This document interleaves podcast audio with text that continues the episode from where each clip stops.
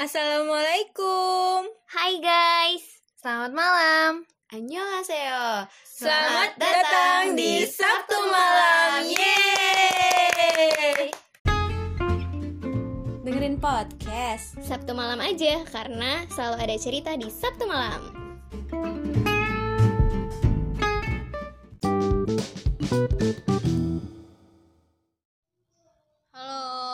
Sahabat podcast Sabtu malam. Asik.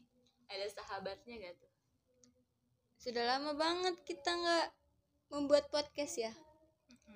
Berapa abad teman-teman? abad kayaknya. Satu tahun lebih kayaknya. Satu dasawarsa. dasawarsa. Asik. Satu windu ya. Semoga kalian sehat-sehat selalu ya teman-teman. Amin. Kita comeback lagi nih. Kita mau bawain tentang cerita-cerita horor yang ada di Twitter. Hmm. Teman-teman semuanya dengerin ya. Pasang kuping. Pasang mata. Gak bisa guys. Oke. Merem juga gak apa-apa kok. Cerita yang pertama.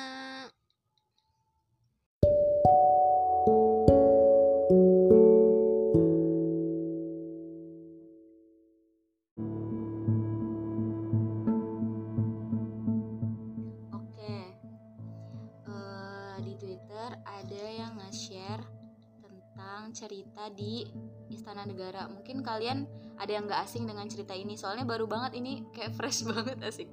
Lagi viral. Lagi viral. Jadi awalnya tuh ada yang ngirimin foto gitu. Itu tuh kayak perempuan Belanda gitu dari tahun 1900 terus tiba-tiba ada yang nge-reply gini. Maaf, ini siapa ya? Kok mirip banget dengan yang di lantai 6 Wisma Negara. Kaget saya gitu. Terus dia langsung bikin utas tentang cerita si perempuan yang di foto itu. Jadi gini utasnya. Selamat malam Indonesia Raya.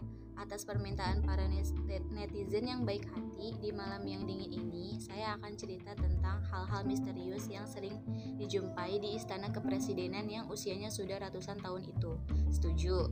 Setuju. Bismillah. Yang tidak suka dengan topik ini silahkan skip aja, nggak usah nuduh saya bicara klinik. Saya hanya akan cerita apa adanya yang pernah saya alami atau orang-orang lain yang alami. Jika itu orang lain, pasti sumber pertama bukan cuma katanya. Silakan bikin kopi dulu, pastikan pintu sudah terkunci. Waduh. Eh. Percaya boleh, tidak juga nggak apa-apa. Anggap saja ini sekedar hiburan deal ya. Jadi begini, hingga akhir masa tugas, saya dinas di istana kepresidenan itu nyaris 30 tahun. Wow, lama banget. Iya lama banget. Hingga saya mengundurkan diri atas permintaan sendiri karena sudah capek tanda kutip. Pingin ngerasain jadi orang bebas tanda kutip. Jadi orang jadi saya cukup mengenal tiap sudut istana. Istana kepresidenan itu ada enam di Jakarta, Bogor, Cipanas, Jogja, Tampak Siring Bali, dan Pelabuhan Ratu Jawa Barat. Menurut iya banyak banget ya ternyata ya baru tahu. Aku tahu di Bogor sama di Jakarta doang. Iya benar-benar. Malah taunya yang di Jakarta doang tau. Menurut pengalaman teman-teman, tak ada satupun yang tak punya cerita mistis. Tapi kali ini saya akan cerita khusus tentang Istana Jakarta tempat saya bekerja puluhan tahun dulu. Istana Jakarta terakhir dihuni itu oleh Presiden Soekarno dan keluarganya. Pak Harto dan keluarganya tidak tinggal di istana, tapi tinggal di kediaman pribadi di Jalan Cendana, Jakarta. Jadi bisa dibayangkan suasana dan aura komplek istana ketika malam hari megah, bersih tapi senyap. Di, Oh. di zaman Pak Harto nggak ada staf di staf istana di malam hari yang berani masuk ke bangunan istana selain memang nggak ada perlunya juga karena selalu ada yang ganggu dalam tanda kutip. Pas pampres aja kalau patroli komplek nggak pernah sendirian minimal berdua atau bertiga. Tapi itu biasanya jadi karena protap ya. Pro, protokol protap apa sih? Protokol protokol Protokol kesehatan kali. Bukan. Prokes. Keamanan. iya kali ya? Iya. bukan takut kan di era orde baru itu saya sendiri juga nggak pernah malam-malam belusukan ke bangunan istana merdeka atau istana negara. Tapi ketika presiden Gus Dur dan keluarga memutuskan untuk tinggal di istana demi untuk mempertimbangkan kepraktisan dan efisiensi maka dimulai dimulailah cerita saya ini. Di era presiden Gus Dur saya juga jarang pulang. Saya dikasih satu kamar di Wisma Negara sebuah bangunan yang terletak di antara Istana Merdeka dan Istana Negara. Bangunan tua enam lantai berkamar seperti hotel yang bertahun-tahun juga nggak pernah dihuni. Aroma khas ruangan kosong lama up. Sebenarnya saya nggak gitu nyaman, tapi daripada pulang balik Jakarta Bekasi tiap dini hari, ya sudah saya memilih menginap di Wisma Negara ini. Meski cerita mistis macam-macam sudah puluhan kali saya dengar dari pegawai istana.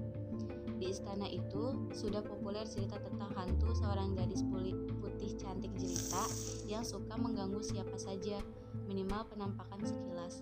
Konon katanya gadis itu dulu bunuh diri karena hubungan asmaranya dengan pemuda Indonesia tak, direstui oleh ortunya, pejabat Belanda.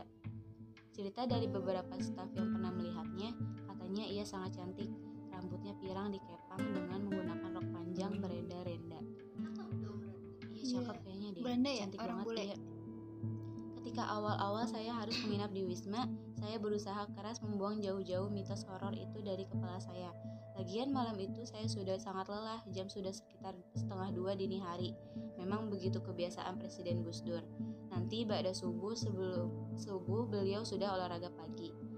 Sehingga malam itu usai tugas dengan langkah pelan dari Istana Merdeka saya menuju Wisma Negara untuk istirahat.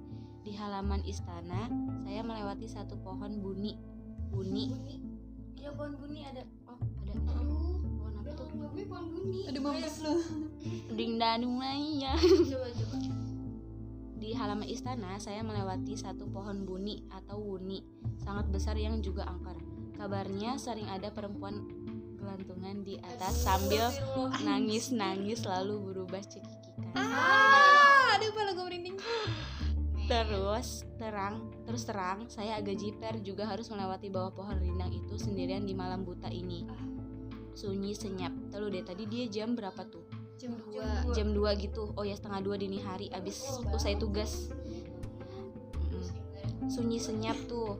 Tapi saat itu rasa lelah saya mengalahkan rasa takut saya. Saya teruskan langkah saya sambil berdoa sekenanya. Saya nggak mau mendongak ke atas pohon. Alhamdulillah saya melewati pohon ratusan tahun itu.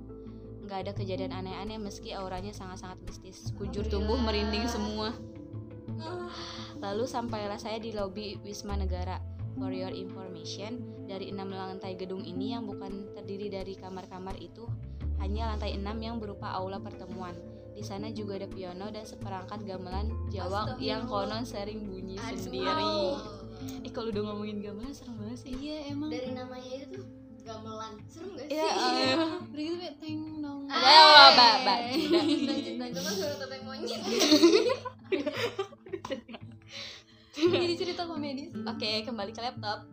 Jadi ya saya sangat jarang orang ke lantai 6 karena memang gak ada perlunya Sehingga lantai 6 ini adalah lantai yang paling horor OB aja kalau harus bersih-bersih di lantai situ selalu rame-rame meski siang hari, bayangkan Kembali ke laptop, sampai di lobi yang juga sepi temaram saya pencet tombol lift Lantai di mana kamar saya berada Gak gitu lama, ting, bunyi pintu lift terbuka aman ya.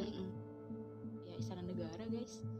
Saya masuk saya masuk langsung pencet tombol lantai 3. Tombol tombol nyala, pintu pintu lift nutup. Lift bergerak mulai naik perlahan. Suaranya khas lift tua, ada dengungan rendah dan decitan di- sedikit. Sedikit goncangan juga. Saya perhatikan tombol mulai nyala semestinya dari ground naik ke lantai satu. Tapi saat itu saya memang masih belum terbebas dari rasa merinding dari bawah pohon rindang tadi. Saya lirik kiri kanan aman. Saya perhatikan tombol terus nyala dari lantai ground ke lantai satu, lantai dua. Saya siap-siap segera keluar dari lift ketika sampai lantai tiga karena memang rasanya makin nggak secure. Tapi ketika tombol lantai tiga nyala, lift nggak berhenti seperti yang saya harapkan. Lift terus bergerak naik. Tapi dia mencet tombol 3. Jadi kan dia emang wismanya di lantai tiga kan? Dia dari lantai lantai dua, ya udah eh dari lantai ground udah mencet tombol Nomor lantai tiga. tiga. Nah pas udah siap-siap di lantai dua, ah udah lantai dua nih. Kita kan biasanya gitu kan ya, Iya, udah siap-siap di depan pintu lift. Tapi itu liftnya malah naik terus. Tapi padahal dia udah mencet Udah udah lantai mencet, tiga. udah mencet. Harusnya itu terbuka di lantai tiga kan? Iya. Aduh udah merinding guys. Saya panik, refleks saya pencet berkali-kali tombol eh, nomor tiga tapi lift masih terus jalan naik dengan suara mirip erangan yang khas itu. Jadi kayak emang cici-cici gitu kayak gimana sih lift tua gitu Iya. Saya pasrah sudah. Ini pasti menuju lantai 6 yang legendaris, itu. Duh gusti. Benar saja lantai 4 lewat 5 lewat lalu lantai 6 lift berhenti dengan kagok karena berguncang sedikit. Saya diam saja mematung berharap pintu nggak akan pernah terbuka. Beberapa saat diam tak ada yang terjadi. Saya berpikir saya akan pencet tombol nomor 3 supaya lift langsung turun lagi. Tapi sebelum rencana, rencana itu saya lakukan dengan perlahan pintu lift terbuka perlahan dia di dalam lift atau di luar? di dalam Di dalam. jadi dia naik naik lift mau mau istirahat Harusnya dia berhentinya di lantai tiga kan terus dia keluar. Heeh. Dan ini berhenti, langsung naik ke lantai enam. Iya, jadi liftnya nggak mau berhenti di lantai tiga gitu. Heeh. Liftnya terus naik ke lantai 6 padahal dia udah mencet lantai Iya, tiga. Iya, Sendirian lagi. sendirian jam jam setengah dua gila. Gue udah nangis Terus itu. dia dia udah ma- ma- udah merinding kena suges di pohon kan Iya. kan tadi gila sumpah. Tapi sebelum rencana itu saya lakukan dengan perlahan pintu lift terbuka perlahan. Jadi dia pengen eh, mencet nomor tiga nih tapi Iya. dia sebelum itu dia malah Udah kebuka di oh, udah lantai kebuka enam. di lantai 6 udah. Iya. Ada apa tuh? Ya, Coba, pintu lift kebuka set ya. Ada. ting. Saya saksikan ruangan di lantai 6 itu gelap gulita. Da- tapi dalam termaram saya masih bisa saksikan meja-meja bundar dengan beberapa kursi di tiap meja layaknya untuk jamuan atau pertemuan. Semua kosong sepi kecuali satu meja di sudut kiri.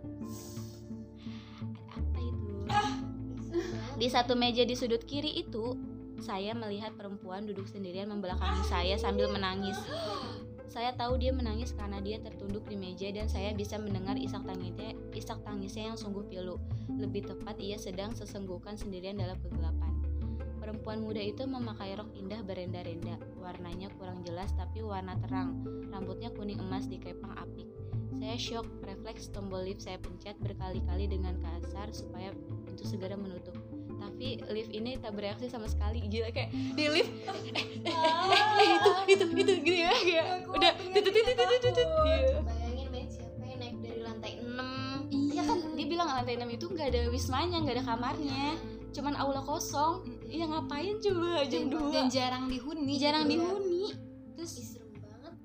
oke, saya sebenarnya bukan tipe orang yang mudah takut-takut dengan hal-hal seperti itu. Saya sudah pernah mengalami hal-hal gaib sebelumnya, tapi saat itu saya panik. Yang saya takutkan saat itu adalah apa yang ter- akan terjadi selanjutnya ketika saya dipaksa menyaksikan itu semua. Anything can happen. Ketika pencetan-pencetan kasar tombol nggak ada hasilnya, yang bisa saya lakukan saya pasrah sambil sekuat tenaga menahan kencing di celana. iya sih, gue juga udah nangis sih. Gue udah beser sih. Beser. Dalam momen udah pura-pura pingsan. iya iya benar dalam momen yang bagi saya terasa sangat lama itu kepala perempuan itu dengan sangat perlahan. Iya iya diem dulu diem dulu diem dulu. Diem dulu jangan dibayangin. Gak bisa coy. oke ulang ya. Dalam momen yang bagi saya terasa sangat lama itu kepala perempuan itu dengan sangat perlahan beranjak dari muka meja lalu menoleh ke arah saya dalam temaran saya lihat dia masih sangat belia. Wajahnya cantik tipikal wajah gadis kulit put- putih Eropa. Dengan jemarinya ia mengusap air matanya dengan anggun. Saya masih mematung tak berdaya dengan dengkul saya lemas semua. Setelah itu sorot matanya bergerak tertuju ke saya. Ya Allah ya Robi lalu ia tersenyum cantik sekali. Dan hanya dalam sepe- sepersekian detik pintu lift tiba-tiba tertutup sendiri turun ke lantai tiga. Malam itu di kamar saya di Wisma Negara lantai tiga semalaman suntuk perasaan saya saya dengar sayup-sayup suara musik piano ditambah suara gemereng gem, gemerengeng di sini. Banyak orang mirip orang sedang berpesta. Oh, kayak Kayak rame iya gitu rame ya. gitu. Tapi, tapi gak ada siapa-siapa. Nggak ada. Dan Jadi dia di lantai tiga sendiri apa ada temannya di Wisma? Gak sendiri yang gak dijelasin kayaknya sih sendiri nggak tahu deh itu tadi salah satu kejadian besar saya yang saya alami di sana selain kejadian-kejadian kecil yang sulit untuk diterima akal sehat tapi anehnya setelah kejadian malam itu somehow saya tidak merasa takut lagi jika harus berkeliaran malam hari sendirian di istana sekian bless you all oke banget. Ah, merinding Cerita banget. dari siapa itu Im? cerita dari Bapak Priyo Sambada Wiro Wijoyo twitternya itu at ps Sambada Sambada. Keren. kayaknya iya sih bapak ini kayak emang ini ya kerja di sana gitu udah lama banget. Jadi pengen ketemu gak sih? Setannya? enggak lah bapaknya. Itu sih bapaknya. Ya Oh, ampun pak sehat selalu ya. Selalu ya pak. Makasih untuk ceritanya. Merinding ceritanya banget. sangat bikin merinding. Tapi emang kayaknya istana negara kan emang inian kan kayak dari dulu kan udah iya dari Soekarno gila. Iya udah berapa puluh tahun. Iya udah berapa puluh tahun. Dari zaman Belanda dari Jangan zaman kan- nenek gue masih muda jangan kan di istana di kota tua aja sebenarnya banyak kan. Banyak. apalagi di kota tua guys. Sampai nggak sanggup aku dengerinnya takut Iya. banget. Itu kejadian di lift itu sih sumpah kayak nggak bisa pencet. Awalnya tuh gue pikir dia tuh dari lantai tiga terus dia mau ke mana gitu. Nah tapi tuh eh, lift yang mau dia naikin tuh nggak berhenti. Oh enggak dia dia mau naik mau oh naik. ternyata dia ada di dalam lift dong. Iya di dalam lift ya dan bayangin ternyata dia dibawa ke lantai enam. Uh-uh. aduh edan edan. Edan emang. Parah parah. Nih lihat. Ya nggak bisa lihat Enggak, lah kalian kamarnya aja kayak gini. Wah itu itu kamarnya kamar wismanya. tua banget tapi sumpah. cakep sih tapi antik banget. Iya kuno kuno. itu yang bikin nyeremin ya sih. emang bangunan zaman dulu dan itu pembawaan cerita tuh bisa banget. Lorongnya? Sampai eh nggak usah nggak usah nggak usah Iya. takut takut serem. ada yang nge-share? Please please. Nge-share ininya kayak eh di Gak mau. lorong ah lorong nggak mau nggak istananya. mau nggak mau nggak mau apa sih kita? Nanti aja baca itu aja di save aja im. Gue ngeliatnya besok pagi. Takut Oke. ya kalau sekarang ya? Jadi gitu mana guys. ceritanya di kamar gue. Ayo lo nggak bisa tidur lo. Aduh gila emang pasti setiap eh nggak setiap tempat sih ada ya. Iya banyak sih sebenarnya cuma kadang ada yang nampakin ada yang enggak. Tapi ya emang ada sih bahkan gue pernah lihat tuh video. Yang apa lo pernah lihat gak sih yang anak muda dia tidur di musola atau di masjid gitu udah oh yang ditarik ya? Iya, dan itu kaki dia ditarik keluar, keluar sampai keluar masjid apa musolanya gitu. iya iya Dan itu tuh kakinya bener-bener diangkat. iya benar-benar nggak angkat gitu angkat ya. terus kese- diseret sampai keluar. musola tapi dia sadar kalau dia diseret Dia Enggak, tidur. dia tidur lagi Oh, tidur pas bangun emang- bangun di luar iya Kayaknya tapi emang kayak di CCTV cerita- tuh dia lagi ya. diseret Iya, Iya. di CCTV dia diseret tapi nggak Ah. ada yang nyeret. Ah. Kakinya tuh ngambang gitu doang. ah ah gila kan ya kan emang kayak kayak jurnalis iya kayak sebut ah, merek iya nggak apa nih ya kayak eh, kayak Acara-acara. horor gitu kan sering ke gedung-gedung gitu kan terus bapaknya tuh sering bilang iya saya suka tidur tiba-tiba saya tidur di lantai dua terus tiba-tiba pindah ke lantai satu gitu kan kayak ada yang mindahin gitu iya serem memang banget tapi itu orang. Itu orang. kan penjaga gedung itunya tapi gue juga pernah sih Hmm? tidur di atas tempat tidur terus bangun di bawah ya jatuh. Salah. pasti ngimpi keinjek lubang nih jadinya jatuh Cip lubang.